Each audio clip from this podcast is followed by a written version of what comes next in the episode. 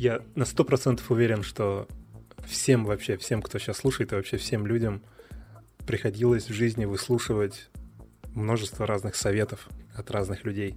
Иногда это нормально, это полезно, иногда люди даже очень хотят. И я знаю, это целая есть такая... В принципе, вся индустрия книг, э, то, что называется self-help, self-help, она основана на том факте, что огромное количество людей, как наркоманы, хотят съедать советы. Короче, хотят, чтобы им кто-то что-нибудь сказал важное, как жить, как себя вести, как что-то делать. Все хотят слушать такие советы, то есть четкую, дайте мне четкую инструкцию, как жить, дайте мне четкую инструкцию, как учиться. Такие советы, которые э, конструктивно правильные. Да. Советы такие, какие бы они сами себе дали. Если бы знали правильный ответ на все. Да, ну, Типа. но никто такое не может сделать. И в итоге получается, что все раздражаются. Да, потому что ответ, э, ответа найти невозможно. Не все люди, мне кажется, вообще понимают, что насколько сложно дать хороший совет. Ну, точнее, что это, в принципе, практически невозможный, невозможная задача кому-то дать хороший совет. Особенно, если это касается каких-то там важных вопросов в жизни. Про эти советы я тоже очень много думала, и мне такая философская, нудная идея пришла в голову, что совет — это парадокс. Я использовала специально это слово, потому что мне кажется, что э, совет может тебе дать только твой клон. Клон, который был сделан где-то три минуты назад. У него абсолютно такой же идентичный опыт, и у него начался новый опыт. С этого момента вы стали, начали отличаться. У него уже как бы другая жизнь поет. Как может тот, кто не на- находится с тобой э, в одной шкуре, что-то тебе предлагать? Правильно? Да, ну, естественно, невозможно. Ну, Туп- то тупо есть- физически невозможно. есть Но мне- люди верят, что а, мы такие офигенные создания, что мы способны представить себя на месте другого человека. Вот типа, ты бы на моем месте что сделал? И ты такой раз и представил все. Мы даже еду разную едим. Но тем не менее, я выслушал очень много в жизни советов. Рано или поздно любой человек в жизни начинает тебе что-нибудь советовать. Я не знаю, может, я, видимо, тоже кому-то что-то советовал, но я вроде стараюсь следить за собой и никому не давать советы, потому что я не верю в них. Может показаться, что совет это, ну, такая, типа, он же бесплатный. Я тебе скажу, ну, ты как бы хочешь используй, хочешь нет. И, возможно, поэтому люди так свободно друг другу их раздают, делятся своим опытом, мудростью житейской и все такое. Я в жизни получал много советов, в том числе потому, что а, я получал много советов от совершенно неизвестных людей. Не потому, что я там много общаюсь, на самом деле вообще мало общаюсь с э, новыми неизвестными людьми, а потому что по натуре моей деятельности я с раннего детства начал каким-то образом что-то выдавать в мир. Какие-то там рассказики писать в детстве, они там даже в газете публиковались. Потом, соответственно, появился интернет, появилось множество разных видов информации, которые я могу туда выдавать. И тексты, и потом всякие аудио, видео, и уроки, и курсы, все такое. Естественно, там, хотел я или нет, спрашивал или нет, неважно. Я получал огромное количество не только там каких-то просто благодарностей или, не знаю, наоборот, отрицательных отзывов, а именно советов. Ник- Никто не хочет сказать тебе, что ты вообще все неправильно делаешь. Просто нужно, нужно посоветовать, нужно дать совет. Да, то есть, э, и это меня с самого начала удивляло, э, когда человек, например, читает что-то, что ты написал, ему это не нравится, и он советует тебе, как изменить это, чтобы оно ему понравилось. Он, конечно, это не в таком ключе говорит, вот, чтобы мне понравилось, тебе нужно сделать так. Он это преподносит, естественно, как э, какую-то благую весть для тебя. А как если бы его вкус или его мнение — это некий стандарт такой, к которому нужно стремиться. А, И он очень хорошее действие совершает э, тем, что делится со мной своим, своими, своим мнением и своими советами. Для меня в моей жизни это отдельный целый класс входящей информации, это советы от людей. Именно советы от, от, а, неизвестных мне людей. Потому что обычно все, что я них знаю, это в лучшем случае имя. Обычно имени, там какой-нибудь псевдоним, сейчас это реже, но раньше вот все, все использовали только псевдонимы. И ты понятия не имеешь вообще, что это за существо. Как бы в интернете никто не знает, что ты собака, может быть, это собака. Я задумался об этом и понял, что у меня в течение вот этих лет сильно изменилось отношение как бы обработка этого потока информации.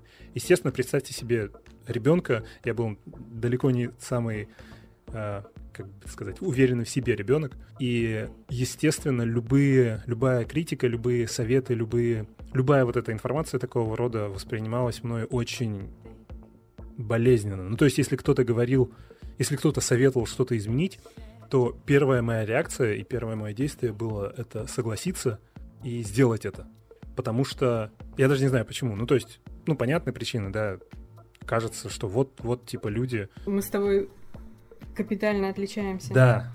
Мне скажут, откритикуют меня так по полной программе. И я сама себе говорила, да пошли вы все. Ну, я тоже, как бы... Ты, ты я, бы- я ты- воспринимал штыки это, но это мне не мешало как бы соглашаться с ними.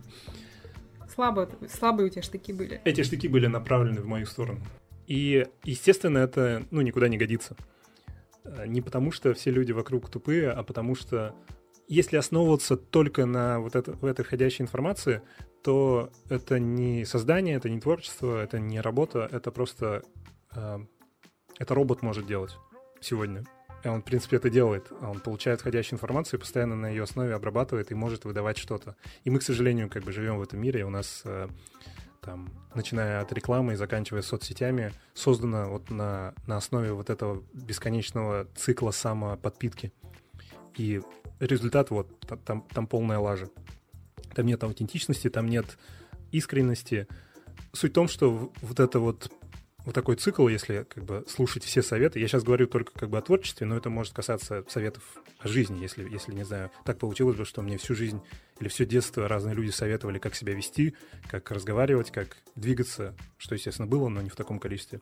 Но если бы если зациклиться и использовать все эти советы, все воспринимать, во все верить и как бы везде видеть мудрость, верить в свою наивность и в свою немудрость, то э, получается такая спираль, которая всегда вниз двигается. К несчастью, к э, страданию, к просто жопе. Это три уровня, три уровня ада. Несчастье, страдание, жопа. Со временем я понял, да, что это так, ну, не годится, и нужно что-то с этим делать, но я столкнулся с проблемой, что у меня какое-то бинарное мышление, потому что или я это все воспринимаю и использую, и все эти люди мудрые, мне нужно их слушать, или ни- никого не нужно слушать. И ощущение, что в обоих случаях я проигрываю. Ну, то есть это оба варианта неправильные. И самое сложное, что у меня, наверное, в жизни есть, это касается вообще всего, это найти вот этот срединный путь. Опять что-то там из буддизма. Крайности ни в каком виде не, не, неправильно. Но если выбирать из этих двух крайностей, то сегодня я выбираю и стараюсь выбирать, когда вот я это воспринимаю все, это отказываться от, от восприятия внешнего, от, от восприятия информации от неизвестных людей. Это может сейчас как бы звучать плохо для слушателей подкаста, потому что вот они нам пишут, и, и они нас слушают, и хотят поделиться чем-нибудь. А я такой говорю, что я, короче, выбираю не воспринимать это. Но из моего опыта то, как, как, как в итоге лучше получается для там, моей психики, для вообще развития любой этой деятельности, лучше, так получается, что лучше не воспринимать это и, и не использовать это, потому что, да, отчасти потому что вот то, что ты говоришь, что никто не может совет дать хороший. Это просто невозможно. Ну, еще нужно разделять советы относительно чего. То есть ты начал говорить о том, что тебе какие-то советы дают о твоем творчестве, и не совсем нормально прийти, например, на концерт тяжелого рока, лучше металла вообще. Послушать его, вы ненавидите металл, вам, вас там блевать тянет, и вам плохо становится, может, вас там на скорой помощи увозят с этого концерта. Я уверена почти на 100%, что этот рок-певец, он не будет э, слушать такое мнение. Это дело вкуса. Люди путают мнение, которое как бы выражается как э, критика, где они высказывают свой взгляд и подкрепляют каким-то образом рассуждениями, и демонстрацию своего вкуса. У тебя даже нет доказательства того, что как бы это плохо. Нету доказательств, нету подтверждения. Это э, это просто личный вкус. Не нужно, короче говоря, ребята, путать. Ты, например, научился с этим справляться, и ты научился фильтровать. Я не умею до сих пор. На меня все влияет абсолютно. На меня влияет даже после того, как я все это взвесила, пропустила через э, фильтр такой, типа, смотри, вот я только что сейчас все это объяснила, и раз я это понимаю, то я должна как-то по-другому реагировать, но у меня это не получается, и я тоже ненавижу неконструктивные комментарии. Я не то чтобы научился абсолютно это игнорировать, оно тоже на меня влияет. А, просто даже если это сформулировать, то это звучит смешно, что меня может расстраивать и влиять на мою на мое э, поведение, на мое настроение в течение дня или в течение дней тот факт, что какому-то случайному человеку из 6 миллиардов людей на Земле не понравилось что-то, что я сделал. Или у него какое-то мнение отличное от моего мнения. Не я к нему пришел, ему эту информацию дал, а он пришел ко мне, получил эту информацию и решил, что, несмотря на то, что она ему не нравится, он ее как бы дообработает и поделится своим мнением. Ну, то есть, может быть, правда, у него самые благие намерения. Ну, то есть он, он считает, что он помогает. Я абсолютно уверена, что это так. Ладно, мы... Я много говорил про там, мнения и советы по поводу творчества, но это все же не самая э, распространенная тема. Я думаю, намного более привычная всем тема — это когда вам советуют что-то по жизни, когда вам дают советы, грубо говоря, как жить, как себя вести, что делать, что не делать, как одеваться, не знаю, куда ходить, куда не ходить, как разговаривать. Это второй класс для меня входящей информации, вида советов, когда люди пытаются помочь тебе жить. Вот здесь как бы сложнее э, об этом говорить, потому что в том примере с э, роком и металлом или даже с творчеством в интернете здесь хотя бы четко можно увидеть, что мнение этого человека нерелевантно. Когда люди вас пытаются учить жить, это, скорее всего, люди как бы известные вам. Это, может быть, ваши родственники, друзья, приятели, известные, известные в ваших кругах люди. И всегда есть опасность поддаться какому-то псевдо-авторитету нерелевантному авторитету. Типа, самый простой и тупой пример авторитета — это возраст. Когда есть человек, который на 20 лет старше тебя, и автоматом его мнение, к его мнению стоит прислушаться, как минимум. И я думаю, это абсолютно распространенное э, мнение, что нужно прислушиваться к мнению старших. У них мудрость, у них опыт лет. А если такой опрос провести, то, мне кажется, большинство людей на Земле согласятся, что да, нужно слушать старших. Ну, как минимум, стоит выслушать. Можно как бы немножко скидку сделать на культуры, в которых... В общем, есть культуры, в которых неуважение к старшим, неуважение к мнению старших может принести тебе вред. Да. Это не то, что мы обсуждаем. Да. Здесь сложнее. То есть, если в советах неизвестных людей я научился просто их фильтровать и делать так, чтобы они особо не влияли на меня, я, во-первых, не могу просто так взять и уйти в большинстве случаев особенно если это касается близких людей. Я не могу сказать, слушайте, как бы перестаньте мне это говорить, или я не могу закрыть вкладку. И я не могу откровенно, скорее всего, высказывать свои мысли и спорить, потому что я знаю, что это, скорее всего, ни к чему позитивному или конструктивному не приведет. Это никак не решит вот этой моей проблемы, это только усугубит. И получается, что я попадаю в такую ловушку, что мне приходится как-то увиливать, грубо говоря. Ну, не знаю, давайте какой-нибудь пример.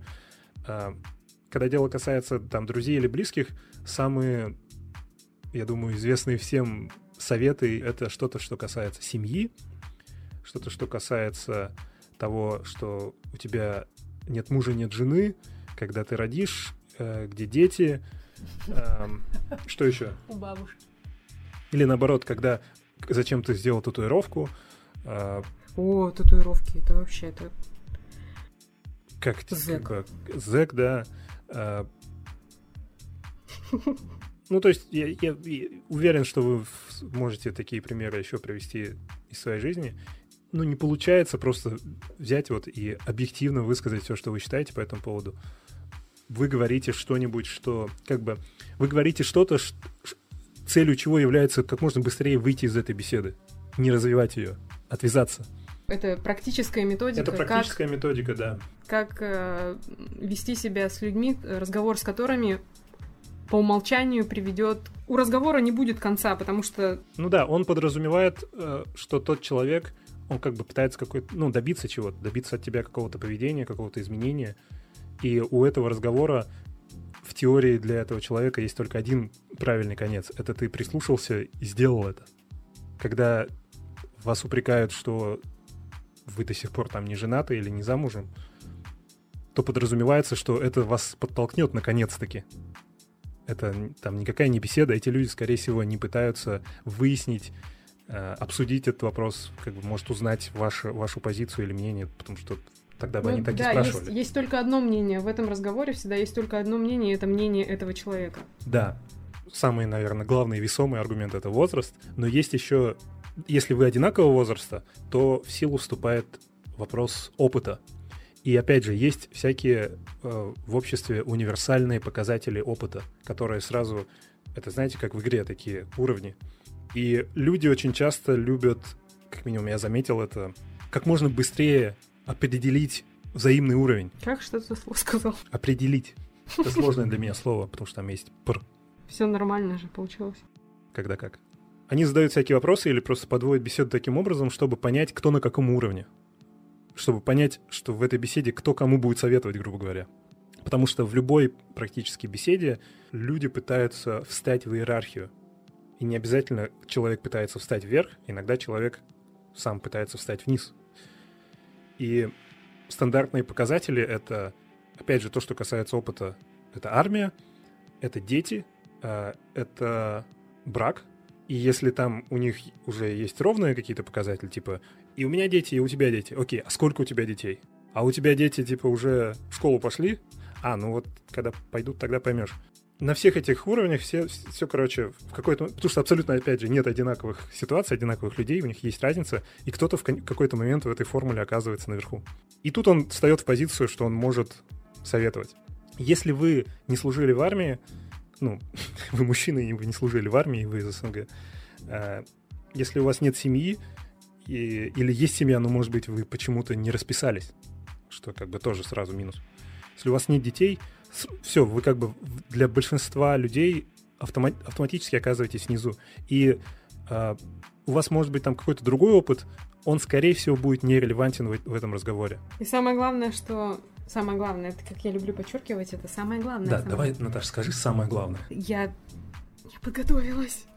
Даже если ты прошел армию и у тебя нет детей, то у тебя все равно больше, э, больше авторитета, чтобы говорить о детях. Потому что, как бы, ты тоже был тогда ребенком, и тебя там воспитывали, и ты можешь с этой точки зрения сказать. То есть всегда есть перекос в сторону э, этого авторитета, даже если этот авторитет никакого отношения не имеет к данному вопросу.